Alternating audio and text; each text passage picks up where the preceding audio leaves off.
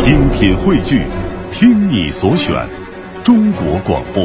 radio.cn。各大应用市场均可下载。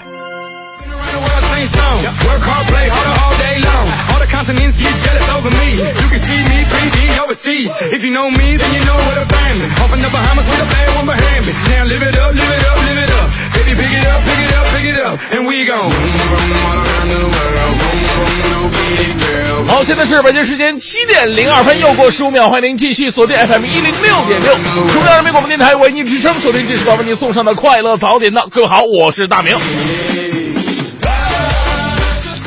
我这个人呢，不说大家伙也知道，我有个优点，就是比较乐于助人。你看，我们快乐早点到经常会做一些公益方面的活动。我这个乐于助人主要体现在哪方面呢？我拾金不昧，啊，我我我捡到钱，我一般都是给给对方。这对方不在的话，我会在这守着。那天我我守着五块钱，我守着对方守了一天，我就 把对方守到。但是在昨天发生一件事儿，我终于拿了一次不是我自己的钱，但是真的不是因为我贪心，而是对方强烈要求的。昨天我去我们台旁边有个 ATM 机取款，我我我前面有一个正在取钱的哥们儿，我说那我在后边排队吧。哎，我正排着呢，我就发现那哥们儿脚底下有一百块钱，我说我就拍一下那哥们儿，我说哎哥们儿你那个你钱掉了，一百块钱。哥们儿看了一眼，然后用一种特别反感的眼神看着我说啊，我说哥们儿你钱钱钱掉了，你捡一下。这冷笑了，哼。我说哥们儿你你什么意思啊？哼，我不要了，不是钱，我不要，给你了。嘿，哎呀，当时我这生，我我就把那钱捡起来，我揣兜里，莫名其妙我就走了。你说说，还有这种人这种要求，你说说？哎呀，其实这故事啊，就告诉我们一个道理：防人之心不可无，但是也不能把这个世界所有的人都当成是坏人，好不好？如果实在不行，哥们儿，我教你一招，你可以先呢用脚把钱踩住，然后对我说声谢谢也可以。这就是今天送给各位的至理名言，全新正能量一天马上开始，让我们有请黄欢带来今天的头条置顶。头条置顶，头条置顶。国家主席习近平二十二号出席亚非领导人会议，并发表题为“弘扬万隆精神，推进合作共赢”的重要讲话。李克强二十二号在福建自贸区厦门片区项羽综合服务大厅了解简政放权和商事制度改革等等情况。企业原本跑四部门办理的手续，如今能在新平台一次办理。总理说，自贸区不是政策洼地，而是改革高地，要大胆闯，勇于创。香港特区政府二十二号发表了行政长官普选办法公众咨询报告及方案。根据方案，全港和资格选民可以从提名委员会提名的两到三名候选人当中，通过一人一票，以得票者多选当选的方式选出行政长官人选。安监总局新闻发言人黄毅表示，漳州古雷 PX 事故是由二甲苯装置在运行过程当中，输料管焊口由于焊接不实而导致断裂，泄露出来的物料被吸入到炉膛，因高温导致燃爆。设施安装过程当中就存在重大隐患。深陷贪腐丑闻的韩国国务总理李完九近日向总统朴槿惠提出辞职请求。不愿公开姓名的总统府青瓦台官员透露说，朴槿惠可能会在结束拉美之行回国之后接受李完九的辞呈。为了有效规范网络转载版权秩序，国家版权局二十二号在北京发布了关于规范网络转载版权秩序的通知，并和四十多家传统媒体和互联网媒体代表举行座谈。国家版权局昨天在北京公布了上海射手网侵犯著作权案等等二零一四年度打击侵权盗版十大案件。日本跨党派国会议员团体大家一起参拜靖国神社，一百多名国会议员二十二号上午参拜了供奉有二战甲级战犯的靖国神社。外交部发言人洪磊表示，中方坚决反对日本国会议员参拜靖国神社。好，现在是北京时间七点零八分，回到我们的快乐早点到，收音机前的各位早上好，我是大明。早上好，我是黄欢。哎呀，咱们两个这周啊，真的是啊，阴差阳错的哈。哎呀，命命途多舛啊！你都干嘛去了？啊，我是去你的老家。干嘛？江西赣州，然后就是现在你不知道吗？在啊北京办证已经非常非常方便了，就是很多证明，即便我们是外地户籍，到北京你也一样可以办理的。不是我，去那儿办什么证啊我？我又不是江西赣州人，那你不然去那儿干嘛呢？我是去呢，就是，呃，没看昨天有个新闻嘛，嗯就是那个中国呃新闻原标题是这么说的啊，中国广播国家队 赣州去演出。对有中国我作为国家队的一员，哎呦，当时我啊热血沸腾啊啊！啊而而且到了一个这个特别红色的地方嘛，然后身心也受到了很多的洗礼，看到了很多革命老前辈的一些图片呐、事迹啊。我觉得你眼神都纯净了很多，因为那是红土圣地嘛。嗯，对对对，我就，所以我到现在我就明白了为什么黄欢啊，真的人品啊，包括性格呀，都是这么的好，嗯都是这么的好，真的是被锤炼出来的。没有坑了吧？没没没有没有坑，这块不会设计坑，这块设计坑我会出错误的，我这个。谢谢谢谢，真的啊赣南人真的是我，我觉得在在我们那嗯当地是非常淳朴的一个代表。哎，是，然后有很多好的小吃，比方说他那个小袋儿的有个叫做月亮粑的东西，哦哎呀，是广受欢迎啊那！月亮花生吧特好吃，还有你吃那个酸辣猪大肠了吗？那个生肠，我就应该让你去去吃那个，那随便哪家小店都特别好吃，大店哦都不好吃。啊，你吃了吗？我没有，我没有，我真的没有，因为我都是在人生红色的之旅过度过的，嗯我要就就是上台 朗诵，那是表演，然后就其他时间没有没有没有，我都都是、嗯月亮吧还是在那个领导手里边抢了一个。哦大家如果以后有机会啊，去赣南、去这个赣州的话，去可以看一看。嗯一方面呢，陶冶情操；另外呢，看看咱们这个国家不同的风土人情，真的很不错。对对啊，那个地方其实相对来说，在在全国来说都嗯是、因为之前交通比较闭塞嘛，所以可能会呃人的民风比较淳朴一些。别说这没用的，来说说啊你吧。就是昨天为什么你没来上班？不是，就是之前一直感冒啊，就很简单，你也知道。衣带渐宽终不悔，为我消得人憔悴吗？就是尤其你一走之后吧，就是因为你你知道你在这个直播间里头，你可以散发出一种热量。嗯后来你那瘦的人来了吧，他就没有这个热量，就觉得直播间特别冷。所以呢，今天我们的话题来说说办证吧。我是绕不回来了，我受不了了，说的是这没用的你。对，我在想，我们今天不是说办证，怎么就突然说起这个来了？所以啊，呃因为在昨天呢有一个新闻啊，就说的特别有意思，就那个新闻整个跟绕口令似的，就有一姐们儿，呃，想办一个，她是想办这个教师资格证，哦但是之前你要开一个证明，就是无犯罪证明。为什么？嗯，你你对啊，你犯过罪，可能就是在人民教师这块儿可能过不了关。哦，对？吧？然后那看办吧，然后办无犯罪证明的话，你得先去这个派出所，派出所不行，你得到当地的居委会办，哦居委会说你还得到那个什么派出所，派出所办，派出所，但是这样吧，你到那个教育局办，哦，不是这这三家是来回的踢呀、到最后媒体介入之后，这事儿终于办好了。哎，但是你知道，很多人如果要办教师嗯资格证的话，他可能不会介入媒体，那他们是怎么办成的呢？就是媒体曝光啊，就是说这事儿怎么这么麻烦呢？啊到底谁来管呢？那可能当地这个受到某些部门受到压力，然后嗯哎就把这个证给办好了。所以其实啊，我们每个人呢，都每每每一年都会办很多的证。比方说，我去年我刚办了什么什么证，我啊我那是考证，嗯呃，这一级甲等证。嗯，那个证你直接考就行了，你还需要在这嘚瑟吗？我我也办过很多的证啊，就是啊因为我作为一个外地，我得办暂住证是吧？对对。我证明，而且我得证明我什么，呃，家里只有只有我一个，是吧？啊，对对单对，还有什单身证明，么未婚证明、单身证明之对啊类的，嗯。而且这个就很很搞笑的就是，你办这个单身证明，你我都不知道，我当时我是怎么，怎么去证明我是单身是吧那你过来给我住两天啊！所以其实真的是隔行如隔山啊！有的时候我们去办一些证儿的时候，我们以为啊，我带上我的身份证、户口本儿，我就完全可以拿到我想要的证明了。嗯但是其实好像不是这样的，你可能需要跑的部门或者街道啊，或者之类居委会之类的有很多很多。今天我们就想跟各位来说一说哈，尤其可能是呃。非京籍的一些朋友在北京生活的话，办起证来是更有自己的体会了。对如果你之前也因为办证有过一些故事的话，欢迎你通过发送微信的方式来给我们说一说。我相信时过境迁之后啊，办证所有的让你觉得哎呀这个匪夷所思的一些故事，到最后都会变成经验和一些好玩的一些事情。欢迎你通过发送微信和我们一起来聊一聊，说说你的办证路上发生的故事。嗯我们今天的微信平台呢是快乐早点到一零六六的微信平台。今天参与互动为您送出的是国美在线大客户给我们提供的的每天价值一百元的电子消费券。另外呢，还有一个是中国国家话剧院导演王小英的话剧《萨勒姆的女巫》的演出票，也要送给你。哎，是，在这里呢，我们再次提示各位，我们的微信平台是“快乐早点到一零六六”，在您的微信平台当中搜索这几个字，就可以找到我们这个幸福的大家庭了。好了，北京时间的七点十四分，这里是工商银行北京市分行独家冠名播出的《快乐早点到》，继续是我们今天第一时段的大明的新闻联播。最个性的新闻解读，最霸气的时事评论，语不惊人死不休，尽在大明的新闻联播。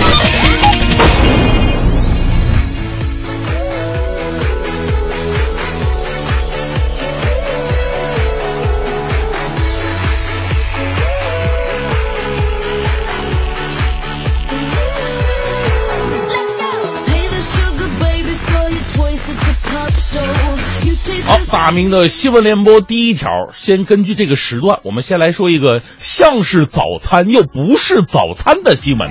来自央视的消息，这条新闻为什么这么复杂呢？在河北正定有一家特别奇怪的羊汤馆，说实话，每天早上这个喝羊汤吃馅饼是我一大享受。看那个新闻的时候，我就特别的饥饿。但是呢，它奇怪在哪儿呢？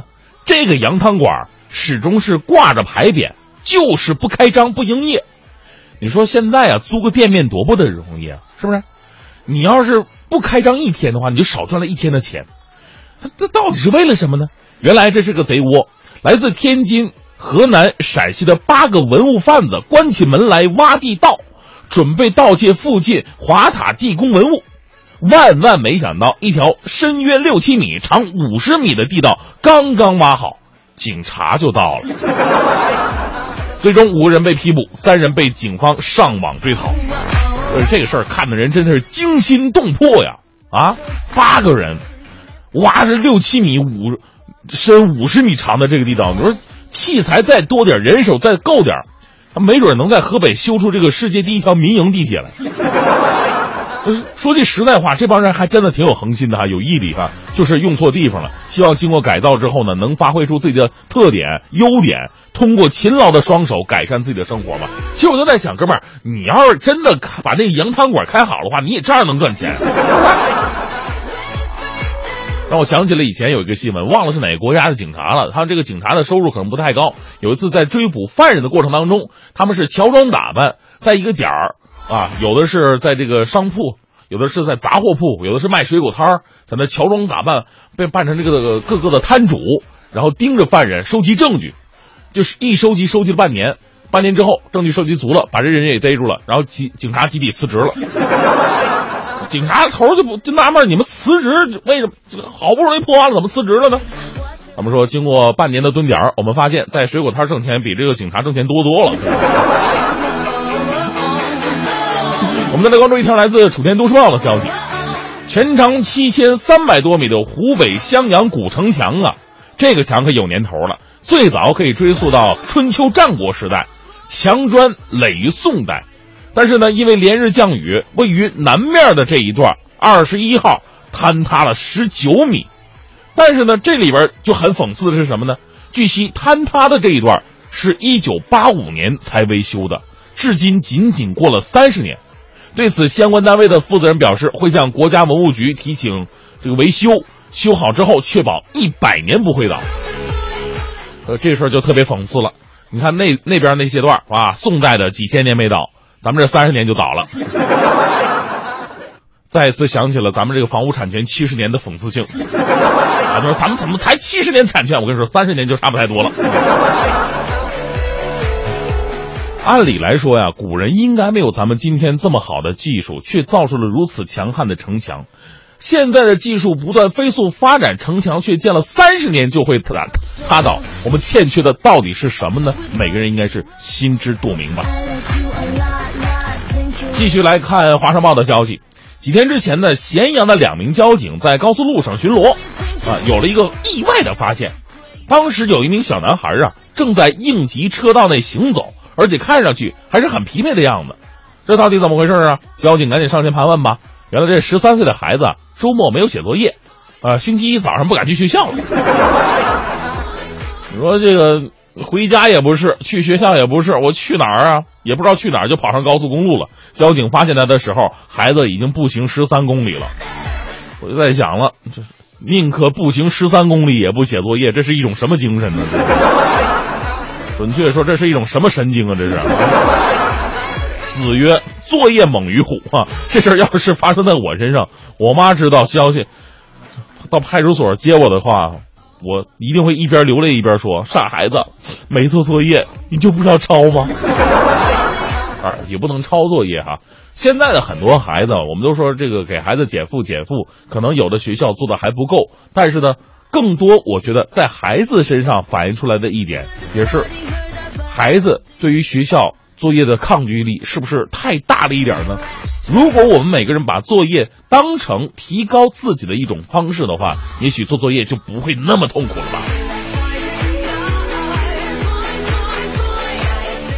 最后来认识一位老人吧。来自深圳晚报的消息，二十一号傍晚，在深圳街头，来自加拿大温哥华的呃杰克，前胸后背挂着一块寻人的牌子，在苦苦寻找着从未谋面的中国女网友，叫瑞丽。呃，杰克介绍了，瑞丽四十四岁了，十一个月前他俩在社交网站认识，通信三百九十六封。杰克说了，说如果能找到这个中国女网友瑞丽，他愿意放弃加拿大的一切来中国生活。啊，虽然说这样的行为无异于大海捞沙，但是我还是发自肺腑的希望这可爱的老人呐，心想事成，最终抱得美人归。其实我们在想啊，像这种为爱走天涯的行为，更多应该是体现在我们年轻人的身上。但是现在很多年轻人可能不会再为爱去做任何的事情了，这点从那个大学毕业就劳燕芳纷飞，这这 这就能看得出来。但是现在在很多老人身上。就能体现出来，他们愿意为爱放弃自己生活的一切。我们希望这位老人能够找到他心中的那个伴侣当然了，现在这个我我也给这老老人提个醒，这个网网恋呐不是那么的靠谱啊！你真的万一真的放弃什么加拿大一切生活来来来中国了，人家未必能干，人家怎么还想去加拿大呢？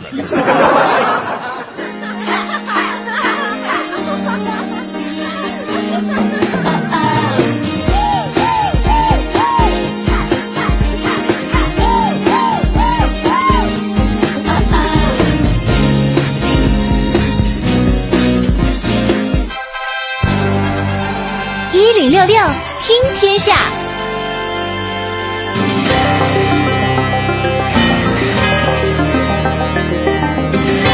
好，这一时段的一零六六听天下，让我们先来关注这个我们手中银行卡的一个事儿啊。呃，很多朋友呢，这个听说过很多银行卡，除了我们手中固定的有一些银联的银行卡之外呢，嗯像这个维呃维萨等等等等，对其实在国际上有很多通用的银行卡。那利兵秣马三十载，像维斯塔、呃维萨这些银行卡，尤其是国际的卡组织巨头，可以说是迎来了这个中国清算市场的开放了。在四月二十二号呢，中国政府网发布了国务院关于实施银行卡清算机构准入管理的决定。从二零一五年六月一号开始，符合要求的机构呢可以申请银行卡清算业务许可证，在中国境内从事银行卡清算。这意味着什么呢？在中国清算市场一家独大十二年的局面被打破了，中国银联将会告别垄断时代。嗯，清算完卡呢，我们来清算一下人哈。来，按照天网 行动，不过了吗？是要 按照天网行动统一的部署呢，国际刑警组织中国国家中心局近段时间是集中公布了针对一百名涉嫌犯罪的外逃国家工作人员、重要腐败案件涉案人等等人员的红色通缉令，加大全球追缉力度。嗯，红色通缉令呢是由国际刑警组织发布的国际通报，通缉对象是有关国家法律部门已经发出逮捕令，要求成员国引渡的在逃犯。这次集中公布的一百人，包括外逃国家工作人员和重要腐败案件涉案人，都是涉嫌犯罪、证据确凿的外逃人员。中方通过国际刑警等渠道提醒有关国家执行呃机构加强合作，协助将有关嫌疑人缉拿归案。这表示这次公布的只是其中一部分，今后对于涉嫌犯罪的外逃人员，依然要发现一起，通缉一起。嗯，我们再来关注一下咱们的这个水资源的质量。嗯国务院日前发布了被称为“水十条”的水污染防治行动计划，其中也明确提出了加快水价改革。县级以上城市呢，应用于二零一五年底之前全面实行居民梯价水价制度，具备条件的建制镇也要积极推进。今年的四月到五月期间呢，像乌鲁木齐、济南、张家口、衡水、廊坊，还有信阳等等北方水资源并不丰富的城市，都开始了密集执行梯价水价调整，水价上涨成为了普遍现象。有的地方综合平均水价上涨超过了百分之七十。嗯，是。平时我们都跟这个居民说呀，就是说老百姓平时要节约用水。对可能很多朋友这个节约用水的妙招有很多，比方说这个一个一次的水循环利用。对啊，这个洗完菜再冲马桶等等等等。但是其实，在现实生活当中，居民用水其实只占了很小的一部分。嗯，中国人民大学环境学院院长马忠认为，水价提高对节约水资源的意义，对不同的用户有不同的含义。他说，居民用水呢，在所所有用水户当中所占的比重是最小的。中国一年用六千亿吨水，百分之六十呢是农业用水，百分之二十五是工业用水，居民用水呢仅仅是百分之十几。对于居民用水而言呢，提高水价对水资源节约的影响是有限的，更大意义上是促进大家的这种节水意识。对水资源，可能现在对于有些城市来说是有一些的匮乏哈。那对于很多的男性来说，或者对于很多的单身女性来说呢，找到自己的另一半也是一件让他觉得这个资源很匮乏的事情。嗯但是近段时间，在婚恋网站严重违规失信的一个专项整治行动当中，像百合网成人版、还有梦怀情网、都市情人网等等，三十五家严重违规失信婚恋网站呢都被依法关闭了。这可能之前是很多这个单身人士啊想要找到另一半的一个比较有效的途径。那现了解呢，这一次被关闭的严重违规失信婚恋网站存在非依法、没有依法履行。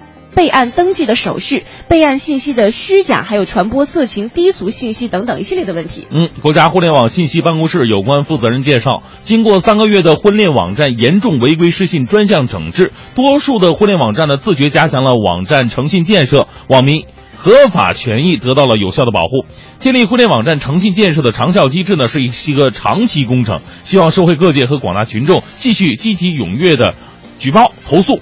共同抵制婚恋网站上的严重违规失信行为。公众呢可以拨打这个幺二三七七，或者登录举报中心网站三 w 点幺二三七七点 cn 来进行举报和投诉。再来关注一下入市那么多年啊，我们国家的进口车价不降反升，在人民币持续升值的背景之下呢，部分热销车型和欧美市场的差价，让人实在是觉得很啧舌。消费者没有能够享受到贸易自由化带来的一些实惠。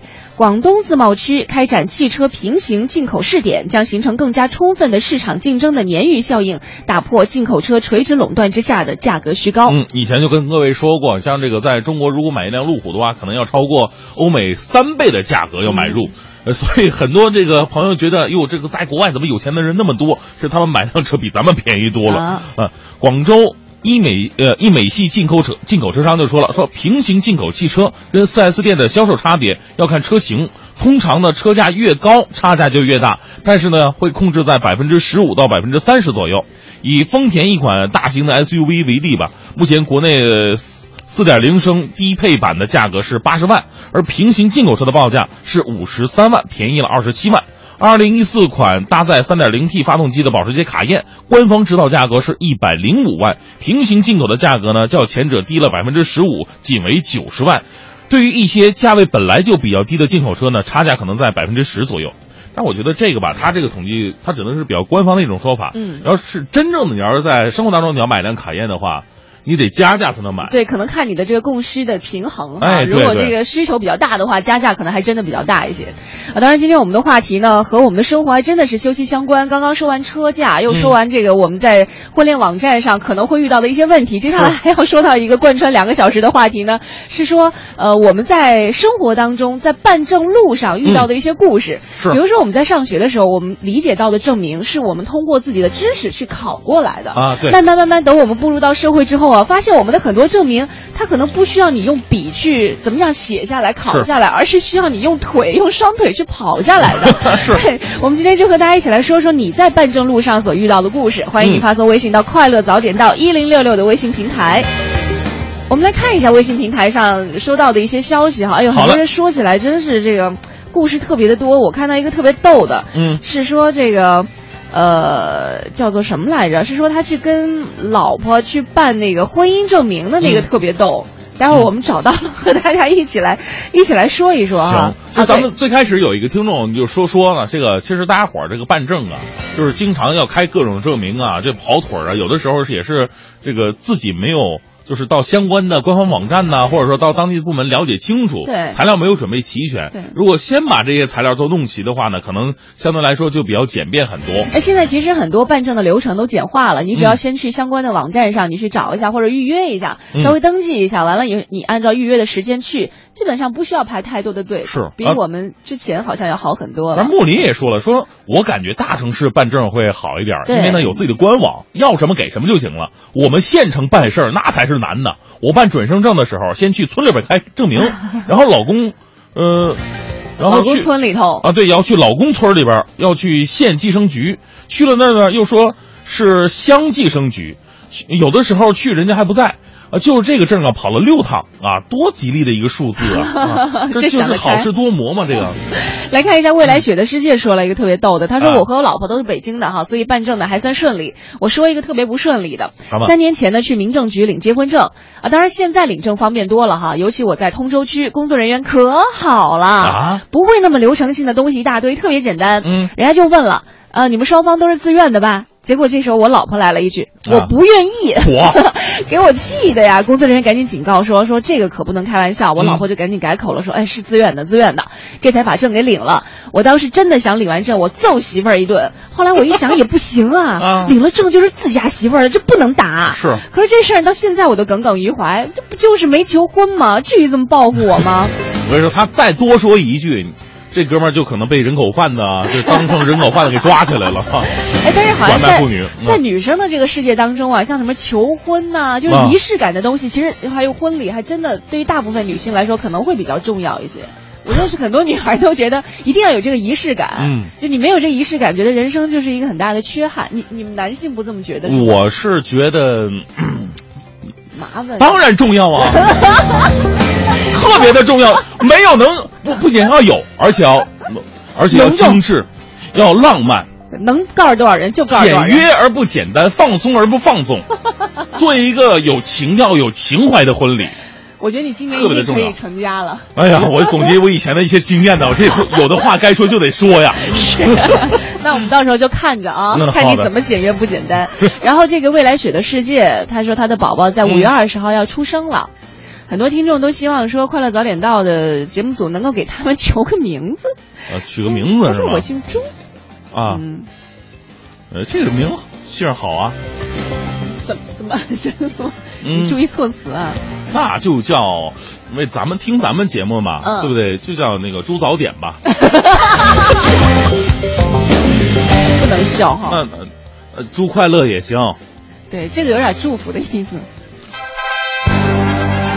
一零六六听天下，好，这一时段一零六六听天下，我们来关注一下北京城的事儿。今年之内呢，北京有望实现免费孕前检查全面覆盖，不再分农村和城市户籍。同时，针对北京目前不足百分之十的低婚检率，今年婚检部分项目将同孕前检查来打通，三个月内相同项目不再重复检查。根据北京市卫计委的介绍，今年可以享受免费孕检的人群进一步扩大了。嗯，呃，市卫生计生委老年与妇幼健康服务处处长介绍啊，免费孕前检查的目标人群呢，需要满足两个条件，一个呢是符合生育政策并准备怀孕的城乡居民，二呢是夫妇至少有一方具呃具有本具备本地户籍或者夫妻双方非本地户籍，但是在本地居住半年以上的这么一个证明。呃，另外表示，符合条件的城乡居民呢，可以于怀孕前半年到乡镇或街道计生办登记预约产前检查。如果超生记录的，就不能够享受这个福利了。嗯，再来看一下地铁十三号线和八通线加装屏蔽门进展呢，一直受到大家的关注。目前两条线屏蔽门测试都已经全部完成了，正在进行加装激光探测装置的工作，预计在下半年就可以投入使用了。所谓这个激光探测装置呢，就是安装在屏蔽门和车门之间，车辆开动之前，这个装置发射激光在车门和屏蔽门中间进行一个扫描，形成一射一接收的回路。如果说有乘客被夹在了屏蔽门和车辆门中间，激光就被切断了，车辆是不能够启动了。这也是防止了乘客被夹在屏蔽门和车辆门中间这样一个情况。嗯，目前呢，除了机场线、房山线等少数线呢安装有类似激光探测的装置之外，北京地铁部分线路均没有安装这类的装置。不过呢，地铁五号线、八号线、十号线等线路安装了防夹的挡板。尽量的避免乘客被夹。呃，据介绍呢，由于激光探测装置涉及安全回路的问题，一旦探测到有人在两门之间，那车辆就无法启动。呃，因此呢，如果有乘客持续是抢上抢下，就有可能会影响到行车效率。那据推测呢，这可能是部分线路不安装该装置的一个重要原因吧。对，我们再来看一下，除了屏蔽门啊，还有在我们这个老旧小区里面的这个电梯也受到大家的关心。为了确保居民的安全呢，西城区对使用十五年以上的失管住宅老旧电梯进行一个摸底排查，已经完成白纸坊街道平原里小区和广外街道广外南街小区二十一部老旧电梯的更新，今年还会更新六十一部老旧电梯。那是这个有的时候你上一些这个老的小区坐这个老电梯的时候，听到那个。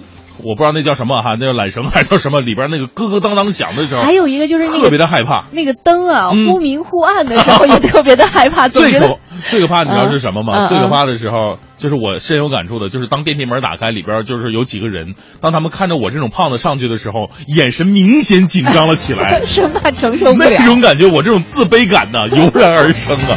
但是考虑到办证，怕这个没有办法通过，又不敢减肥，是吧？哎呀，考虑到电梯的安全性能和使用寿命呢，更换电梯全部都选用了最新式的。今年呢，西城区政府还将老旧电梯改造项目纳入了西城区2015年为群众拟办最呃重要实事，还将陆续对呃春树街道春树小区。呃，牛街街道牛街东、西里小区、德胜街道马甸南村等共六十一部电梯进行更新。对于产权清晰的住宅楼宇，呃，区质监局还呃区质监局还将继续敦促产权方单位更换存在安全隐患的电梯。对于存在这个安全隐患拒不整改的，会依法处罚。嗯，再来看一下今年北京市清洁空气行动计划八十四项年度重点任务，大部分都进展顺利。在接下来的三个季度当中，北京将在减压燃煤、控车减油、治污减排、清洁降尘四大领域重拳治理，并且提供相应的政策支撑。在税费方面呢，开征扬尘排污费，制定挥发性有机物排污费，调整优化停车收费，制定交通拥堵费，减免新能源汽车停车费和过路费等等。嗯，在标准方面呢，制定并出台更为严格的七个行业大气污染排放标准。在规定方面，新增燃油出租车实施八年改六年，电动车不限行；新增柴油车实施国五标准，修订空气重污染应急预案。是的，我们再来关注一下之前一直都在和大家说到的第三届北京农业嘉年华，用水果搭建起挺拔的台北一零一大厦，用蔬菜打造出美丽壮观的水墨江南，带游客实地参观蜜蜂养殖的全过程，帮助游客了解更多的桑树和蚕宝宝成长的故事。这就是正在昌平草莓博览园举行的农业嘉年华精心为大家准备的压轴大戏。随着五月三号闭幕日期的临近呢，第三届北京农业嘉年华开始了最后一轮的换装。换装之后的北京农业嘉年华也会更加的五彩斑斓，好戏连台。如果你还没有去过的话呢，还可以在接下来的这两周周末的时间，带上家人去到昌平草莓博览园去好好游玩一下。北京时间的八点零八分，这里是工商银行北京市分行独家冠名播出的《快乐早点到》。今天我们在节目当中啊，和大家一起说到的互动话题呢，是说我们在办证路上所发生的一些有意思的故事啊。是欢迎大家和我们一起来分享一下。可能有的是让人啼笑皆非的，有的是让你觉得。很惊讶现在的办事效率的，有的可能就觉得你到现在为什么要办这些证也不是特别明白，或者有的证可能到现在都没有办下来，有一些特别曲折的故事，嗯都欢迎你发送微信到快乐早点到一零六六的微信平台。哎，现在很多朋友说这个在北京办证不错，其实你会发现，由于这个咱们的信息不公开，就导致每个地方的办证效率都是不一样的。对，可能北京啊，这个作为一线城市，可能还还会好一点，监管力度大一点。但是在某些这个二线的、三线的，甚至在这个农村地区，办证是相当的麻烦，还得看别人脸色。哎呦，我们在微信平台上已经收到很多朋友的微信了，待会儿在大明新闻联播之后，和大家一起来分享。最个性的新闻解读，最霸气的时事评论，语不惊人死不休，尽在大明的新闻联播。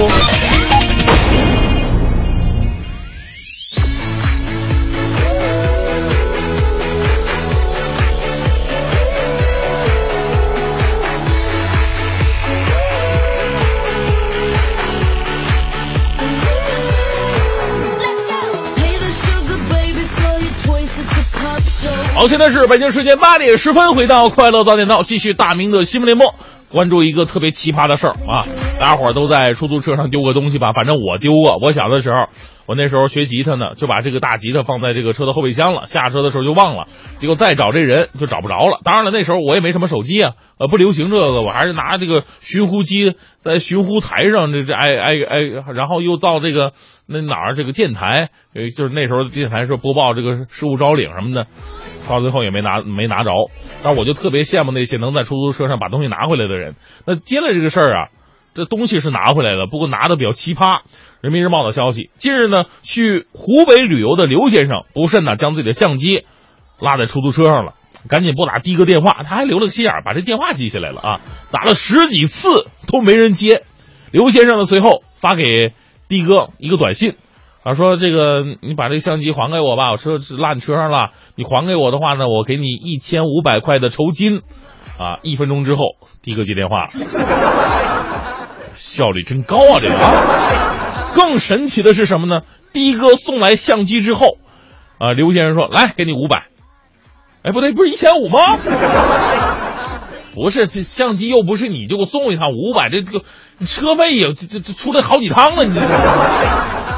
结果呢，的哥因为钱数不符，又不准备还相机了，两个人呢吵了起来，也惊动了民警。最后经过调解，的哥归还了相机，收了四百块，双方是不欢而散呐。说好的诚信呢？就说我我都不知道说点啥好了。这两个人呢相遇应该是命中注定的结束。首先说这个司机东西不是你的，你还给人家一丁点错都没有。就是别说这个人家不给钱了哈，不给钱的话，你给人还回去也能显示出你高风亮节，也是你应该做的一个事儿。另外，咱们说这个失主哈，这个做人还真的要点有点诚信。你都说出一千五了，到最后给五百，那一千块钱怎么就不翼而飞了呢？人民币贬值哪有那么快呀？对不对？就是。所以这事儿呢，这很难界定谁对谁错。我们只能提醒各位，乘坐出租车的时候呢，请尽量的照看好自己的随身物品。如果真的一旦有这样的事儿发生的话，失主大方一点，司机高风亮节一点，哎，这事儿不就解决了吗？再来关注一条来自《现代快报》的消息：几天之前呢，江苏镇江的一位女士在路上捡到一个钱包，这个钱包里边一看，嘿，有几百块钱。啊，她的丈夫杨先生坚持物归原主，并根据钱包的一张罚单联系了失主。次日呢，杨先生啊，就是夫妇当面把这个钱包归还了。失主拿出二百块表示感谢，杨先生没坚决不要啊。但是在回家之后啊，因为他没有这个收下这个酬金，他妻子就骂他：“人家给你钱，你为啥不要啊？啊，不是当时你犹犹豫豫的，你要么就坚决不要啊。”你看你那是又又要又不要，什么意思啊？你是笨的你啊？啊，还把这事儿告诉同事了。他的同事呢也说杨先生傻，这让杨杨先生非常苦恼。然后我说这个杨先生千万别苦恼，这个纷扰的世界，人与人之间肯定有很多的分歧。但是我相信，当你被人否定的时候，也有很多像我一样的陌生人在默默的为你点赞。以后这事儿不用犹豫，该不要就不要，二百块钱。也不多，不不不不是，对，这不在乎钱多少的一个问题。如果你要了这钱，当然我们说这没有错。但如果你不要这钱的话，我相信为你点赞的人会更多。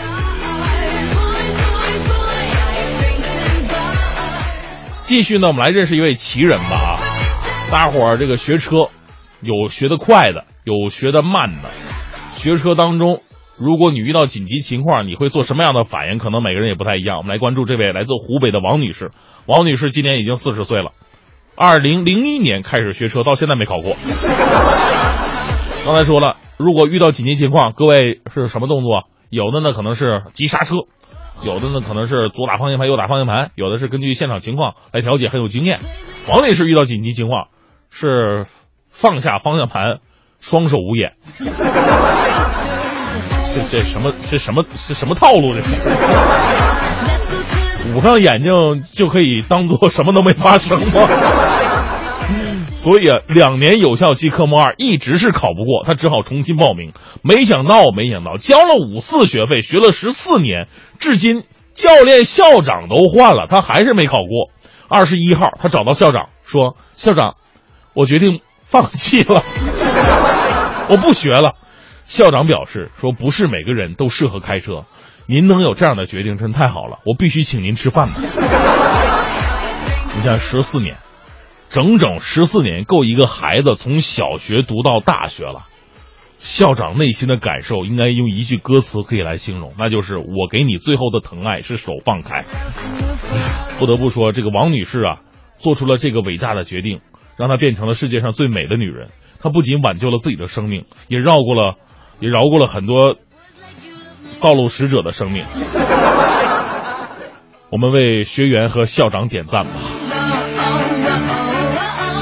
凡事千万不要强求。最后呢，我还是为各位带来正能量。来自央视的消息，在甘肃陇南有这样一群大学生，他们免费给农村的留守老人和儿童拍照，记录他们的生活点点滴滴。两年以来呀，已经给六百多位村民赠送照片一千多张。他们收废品卖钱，吃简单午餐，用省下来的钱冲洗照片。他们说了一定得拍出老人跟孩子最灿烂的笑脸。做公益呀，还真的不是说。我捐钱捐物就是做公益了。其实公益不仅仅在于钱和物的支持，更在于心灵上、生活上的各种关怀。为孩子们点赞，公益不分大小，力所能及就好，能坚持更好。祝福他们能够达成自己的愿望，拍出最美的笑容。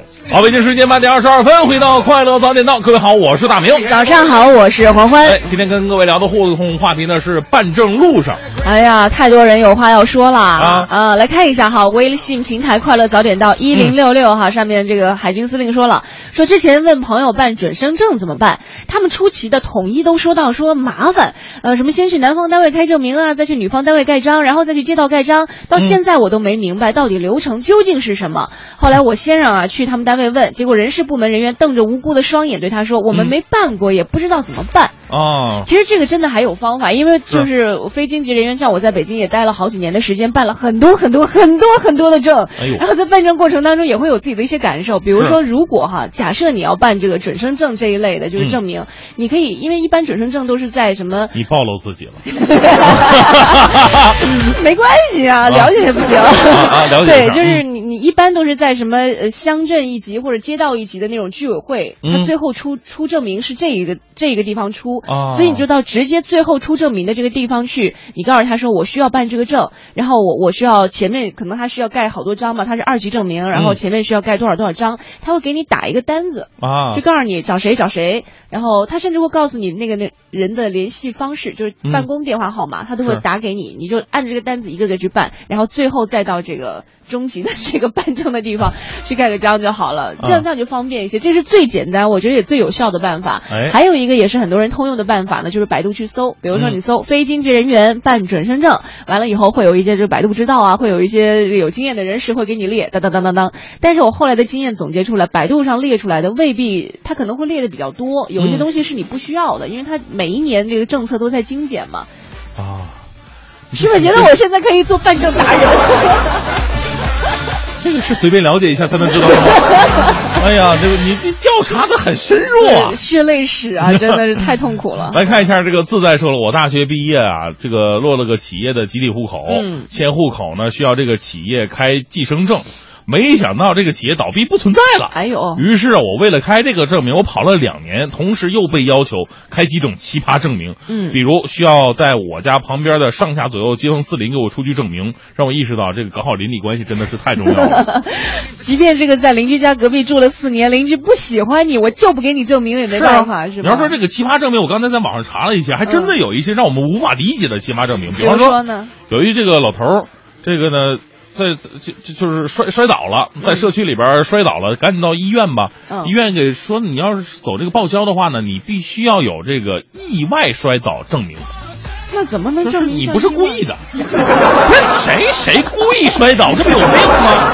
然后呢，你就为什么现在很多社区，我们得理解他们不容易啊？嗯因为社区给你开证明的时候，他们确实也没招。比方说意外摔倒，谁知道你是不是意外摔倒？我也没看见哈。啊，对我们又不在现场，怎么开呢？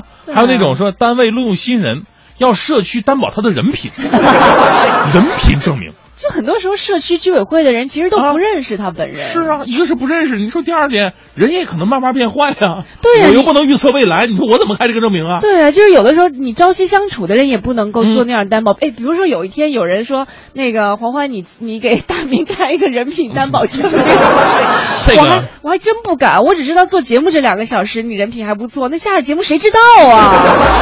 多危险呀！咱们就不能这个窥一斑而窥全豹吗？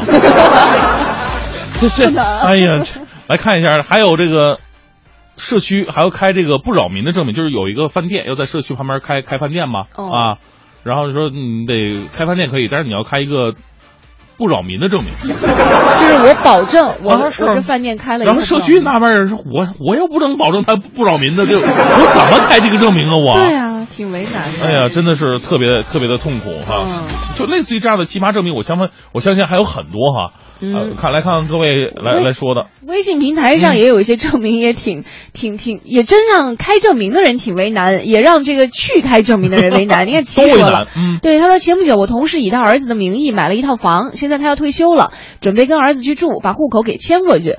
对方派出所呢就要求他出示可以证明他们是母子关系的这样一种材料。嗯，可是呢，他们的户口一直都不在一起。那现在派出所不能提供材料啊，居委会也不能够提供材料，他就着急了。后来去了趟这个档案管理部门，把所有的档案印了一遍才办成。哦，哎，证明母子关系的材料好像不是在派出所办，哎，他就是在那个嗯居委会，就是乡镇一级的那种办计生的那个那个刚才不。是说了吗？如果嗯这个母子他两个不在一个户口本上，还真的到派出所去办。是吗？嗯我之前又暴露了，说你怎么？哎，什么证都办过。你是不是专门给人办证的你？对，接个私活什么的。而我了解到的，应该是在那个呃计生这个部门，就是嗯乡镇一级、街道一级的计生部门去办，然后开一个母子关系证明，他有这种证明，就就啊都可以、可以去解决的，可以去了解一下啊。嗯呃，来看一下这个，还有说的这个办证态度的，J.K. 说了，办证各种费劲呐，去政府机关办个东西，工作人员放下手里的电脑游戏，看到你来了，拿着东西，看了看你地上的资料。啊！一撅嘴，双眼一看天花板，说：“你这个不行啊，你这还得去哪儿哪儿哪儿啊？这个啊，你要是你要是一次性能搞定，那真的叫奇迹了。我们是纳税人，为什么弄得跟这个求爷爷告奶奶似的呢？这个可能是不太顺利的哈。嗯待会儿微信平台上还有一些特别顺利的，然后一直在赞叹我们民警的办事效率挺高的，是也要感谢工作认真负责的民警大哥。到底是怎么回事呢？我们在广告之后和大家继续来说一说。今天我们来说到的是办证路上的那些故事。一零六六听天下，好，我们来看一下这一时段一零六六听天下，来关注一下环球消息。根据日本产经新闻四月二十二号的报道呢，两名日本前首相村山富士以及鸠山由纪夫近日在鸠山会馆召开的民间组织会议上发表演讲，欲对日本现首相安倍晋三将在今年夏天发表的战后七十年谈话作出制约。嗯，村山根据自己在一九九五年发表的村山谈话当中指出，自发表谈话至今，没有因为历史问题使日韩中日关系发生动摇。村山说，这个村山谈话已经过去二十年了，没想到现在会产生这样的问题。而这个鸠山则强调呢，日本必须要继承村山谈话的精髓部分。根据了解，新大地党代表、前公民党委员、呃长石野巡野、前民自前自民党参议员这个村上正邦也出席了这次会议。再来看一下，据韩联社的报道，韩国政府决定打捞世越号船体。之前呢，韩国国民安全处二十号消息说，韩国政府将在二十二号召开中央灾难安全对策本部会议，就是否打捞世越号船体进行审议和表决。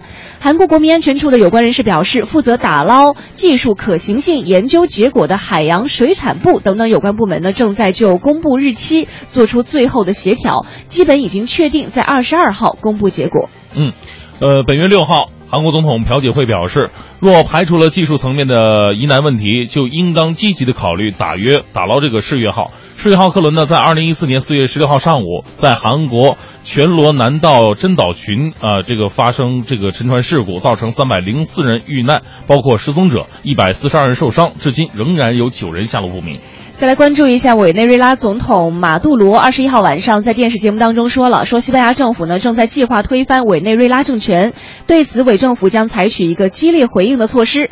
马杜罗在当晚的连线马杜罗电视谈话节目当中表示，西班牙首相拉霍伊正动用他政府的所有权力进行推翻委内瑞拉政权的计划，并且支持委内瑞拉国内的恐怖主义行动。嗯，这个我们说到委内瑞拉啊，这个第一个反应就是美女特别多，多啊第二呢就是它石油特别便宜，对啊，咱这儿加个油的话可能几毛钱就够了，没想到这个这样的国家它都还是这么乱哈。这个马杜罗说了，委内瑞拉政府对西班牙的挑衅行为已经是忍无可忍了，他要求拉霍伊立即停止对委内瑞拉的一切攻击性行为，并宣布将很快会采取一系列的激烈的外交和政治措施作为回应。呃，此前呢，拉霍伊本人和西班牙政府曾经多次要求委内瑞拉立即释放两名因企图颠覆政权罪被捕的反对党领导人，引发了这个委方的不满。嗯，再来看一下印度尼西亚总统佐科二十二号在雅加达举行的亚非领导人会议上，呼吁推动建立公平公正的世界经济和全球治理新秩序。佐科在会议开幕致辞当中说，六十年前呢，参加万隆会议的亚非领导人宣布团结起来争取独立、繁荣和公正，万隆精神就由此诞生了。六十年之后，虽然国际环境发生了巨变，但是基于公正、平等、和谐、繁荣的世界新文明的共同梦想仍然没有实现。亚非国家需要继续团结起来，推动建立公平公正的世界经济和全球治理新秩序。嗯，佐科强调，全球经济治理啊，不能只靠这三个国际金融机构，必须建立一个对新兴经济体开放的新的全球秩序。要推动全球金融体系改革，克服一小群发达国家对其他国家的统治。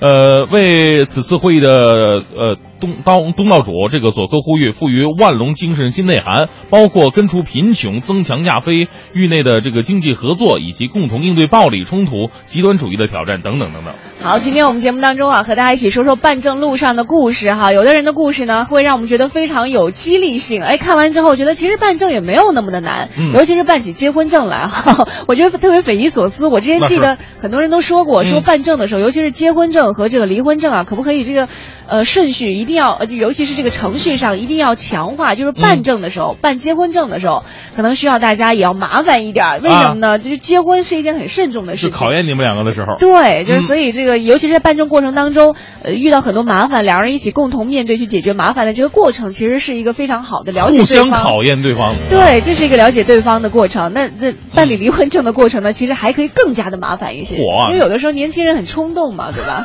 一下就就呃照你这么说的话，你像咱们国家那个，凡是是什么呃二月十四啊、七夕呀、嗯都是排大队结婚的。本来这工作人员已经忙得受不了了，你再加上这个办这么复杂的环节，这边新人可能不结了。但是现在很多年轻人也有这样的想法，嗯我的结婚纪念日，我希望是属于我一个人的，我我嗯不想跟其他人撞日子。呃一共就三百六十五天，你想挑 哪挑哪一天呢？挑个冷门一点的。二月二十九号是吗？好，今天我们就来看一下快乐早点到一零六六的微信平台上我们收到的这些消息哈。你看这个糊涂一世说了，说这个话题我太有话要说了，说当年从大连往北京迁户口。派出所和居委会呢，就把我当球踢了，非得让我开证明，证明我是未婚未育的，啊各种求都没有用。最后我跟居委会大妈说了，说阿姨啊，你就看我长这德行，有人能跟我结婚，跟我生孩子吗？嗯 这大妈一乐，哎，这证明就到手了。有这样的事儿吗？哦应该是还还是有需要一些证明吧，对吧？哪能说你你又不是说相声的，把大妈给逗乐了，大妈就给你放行是吗？但不不过我我听说的就是，就因为在我身上发生过的一个证明，就是我档案里边需要有一个成绩合格证明，大学成绩合格证明。还有这种证儿啊？对啊，就是你每一年的成绩都在里边标着，然后如果合格的话才可以。就看你的成绩单不就知道了吗？不是，只要看毕业证就可以了呀。嗯，因为你要是成绩有挂科啊，或者说你是不能给你毕业证和学位证的。哦，对吧我们还没听说过。我觉得这张表格是完全没有没有必要的。你是干嘛要需要这个证明？我不知道啊，就是说我档案里边缺这个东西，让我回学校补办。哦，而且我就特别的纳闷了，嘿，我要办一个证证明我自己成绩确实没有挂科合格了，嗯我这毕业证和这学位证都证明不了，我还得回趟学校补办一趟。哦你说我毕业这么多年了，谁能留着我成绩单啊？他们有电子档案之类的，有有的真的因为不是这个职能部门的，还真的不太了解他要的这证明到底是干什么的你看兔子说了，说办证啊，也真的是血泪史。嗯结婚证跑了三次才才才进上哈，因为我是外地集体户口，第一次让带户口本儿，我真没有，我就回去了。第二次呢带了户籍证明，但是上边写了只为办理户籍用。嗯第三次去的时候呢，材料还不太对，但是办事人还算比较和蔼可亲，给我们通过了。嗯现在呢就开始折腾准生证了。火，这样说起来，人生就是，就这一辈子就是在办证路上啊。是来看一下。呃，这位大宁宁说了，我要办海军大院的车证。啊我公公是海军的，车是我的名字，所以办证的时候要证明我是公公的儿媳妇儿。啊怎么证明呢？首先，这个公公家户口本儿，呃，证明我老公是他儿子。哦然后呢，我们再出具我们俩的结婚证，证明我是他儿子老婆。哦啊、于是得得出结论，证明我 我是他儿媳妇。有点做数学题的感觉。对，后来呢，因为限行要换我爸那辆车，嗯想再办一张，一想这不行，这还得证明他俩人是亲家，其实太麻烦了。这也可以啊，把自己和爸爸的那个户口本儿不就一交上去就行了吗？这太麻烦了。就想想那个过程，就觉得很煎熬。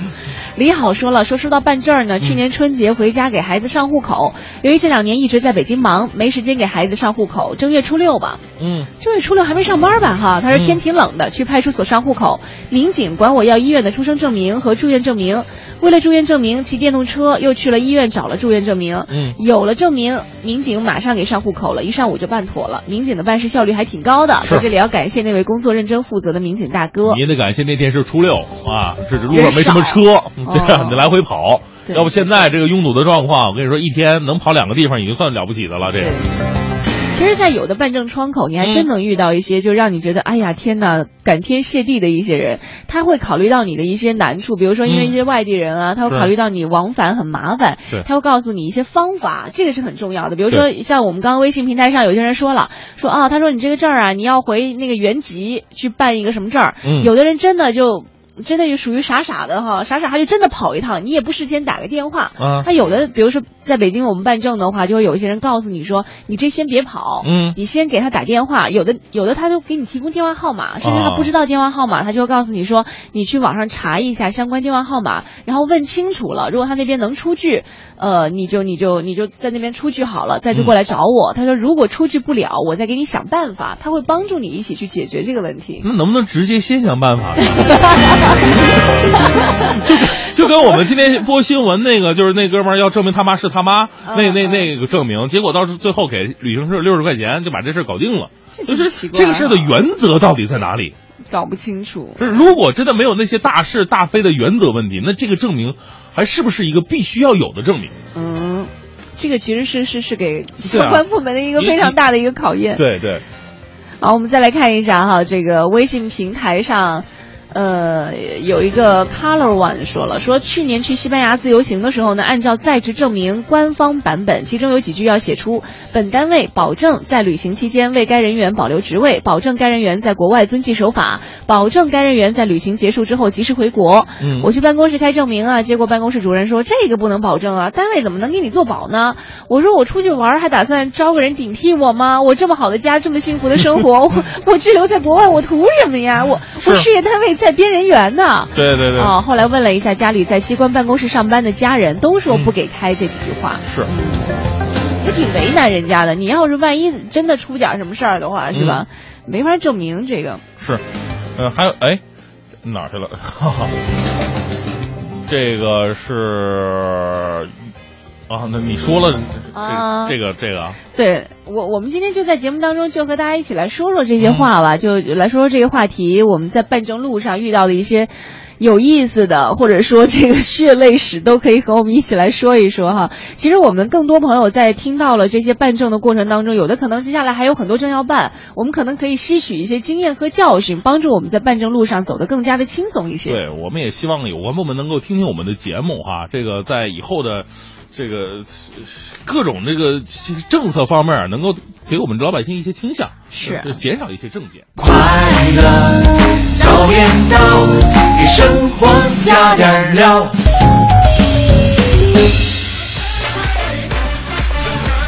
好，这个回到快乐早点到，这样最后咱们继续来说说办证的事儿。因为今天呢，很多朋友啊都这个把这个自己一些办证的经历发送了上来，有的呢是很挺顺利的，对那有的呢确实是折返了很多地方。但是我发现有一个非常重要，就是无论你是顺利还是这个困难，这个工作人员的办事态度是特别重要的。对，会影响你的整个办事的过程，你的心情哈。是，有的时候给你摆臭脸，就算你跑一趟就完事儿了，你心情也很不爽。对，呃，前两天不是有一个新闻吗？说有一个呃记者，嗯呃，就是接到举报说这个某一个地方的办事啊，这态度特别的差，好像是当地的是民警还是什么什么来着，嗯然后他就去了，就偷拍，他就这么偷拍一次，就拍到了那些，哎呦，你看有的是带着孩子在那玩儿呢，这排大队他也不管不管不顾的，嗯那边那个女的打电话说，哎呦，这个这个什么这。就是说是老百姓啊，都是脑子有问题啊，说都都都笨啊的，智商有问题啊，都说出这种话来了。哦，这应该就是少数了。如果是多数的话，就不可能会出现在新闻当中了。哎，是这个，肯定是少数的。嗯不过，确实是让我们很多这个老百姓啊挺心寒的。对，一个是如果说我们是这个啊，或者是眼中的权贵啊，说是领导啊，他需要这个在像我们一样这是排队排这么长时间吗？如果领导在你 真的是领导要也要排队在你面前的话，你敢说出这样的话呢？啊但是这样的现象其实应该是在呃慢慢慢慢的进程过程当中也越来越少了。是我们来看一下 Snail 说了，说你看哈，这个办准生证，哎，这是我一个特别大的疑问哈。他说办准生证 户，你今天跟准生证标上了是吧？不是，他说那个办准生证啊，户口所在地说我人不在当地，没办法证明我没生过孩子。嗯北京呢就非得要户口所在地开证明，就所以就两边僵着，啊折腾半年也没办下来。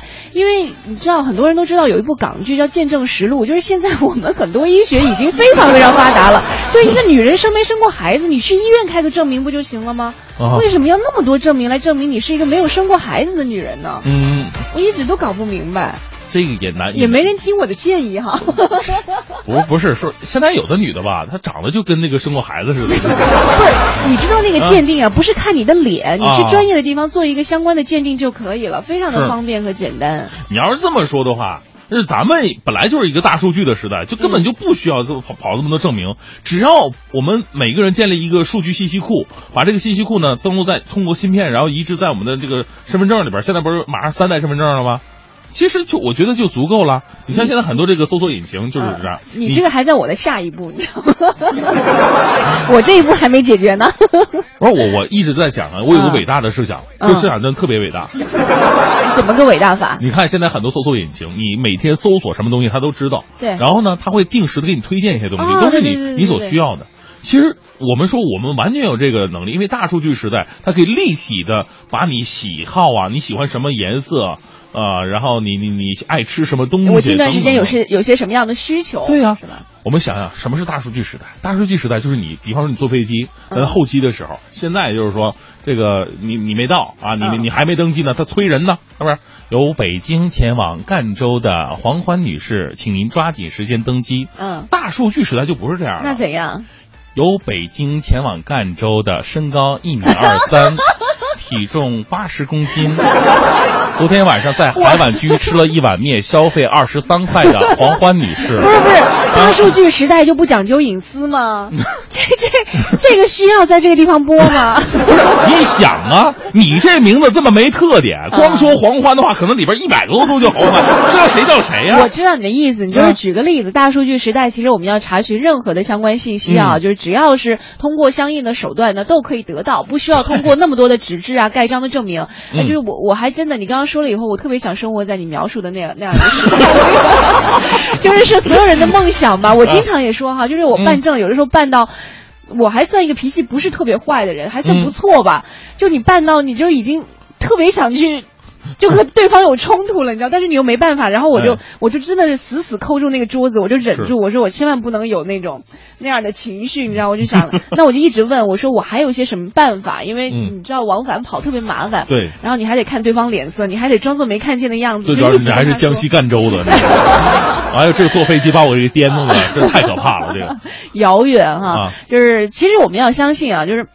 啊，我刚刚还没说完，就是我特别希望有一天，只要我们手拿一个类似于像身份证这样的一个卡片，嗯我们就可以包括去呃坐坐地铁呀，是吧？哈，就是坐呃不叫捷运了，就是任何的呃交通啊，任何的比如说上学呀、就医啊等等等等，它可以通过这样一张卡片来实现，呃这样我们生活就方便很多了。当然了，在这个未来的未来，啊就是比这个还要更先进的，我已经想到了，是一个特别美好的画面。来，我们给点音乐。对，我们今天做的是科幻节目是吗？啊，就这个吧。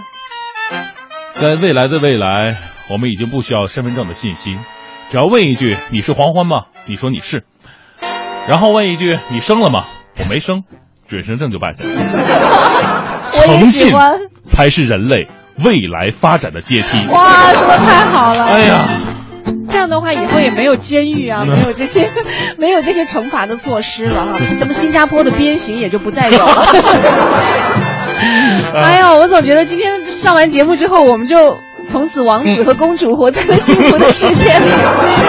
其实我就相信一句话哈，之前是谁是马云还是谁说的？人啊，真的是需要有梦想。那万一实现了呢？对不对？嗯对对每个人都可以对于自己未来的美好生活有一定的畅想。呃也许有一天，他在我们的有生之年，他就真的成为我们生活当中一个很重要而且是非常有趣的一部分了。嗯谁都不知道的事情，是吧？对，呃，畅想一下美好未来。当然了，回到现在的话，也希望咱们的有关部门能够这个发挥咱们现在的这样一个时代的信时代的特点吧。是的啊，让咱们的信息更加的这个呃，一个是保密隐私，另外呢就是说让我们这信息能够。怎么怎么说？应用在我们现实的生活当中。是的，这就是我们每天都生活的城市，这也是我们每一天都赖以生存的一座城市吧。给予你更多的信任，也希望你给予我们更多更多的安全和快乐。这里是我们今天的快乐早点到，待会儿九点之后呢是宝木和小曾给大家带来的综艺对对碰。嗯更多精彩内容欢迎你关注央广网三 w 点 c o r 点 c n。我是黄欢，我是大明。明天早上七点钟我们再见，拜拜。夜晚醒来，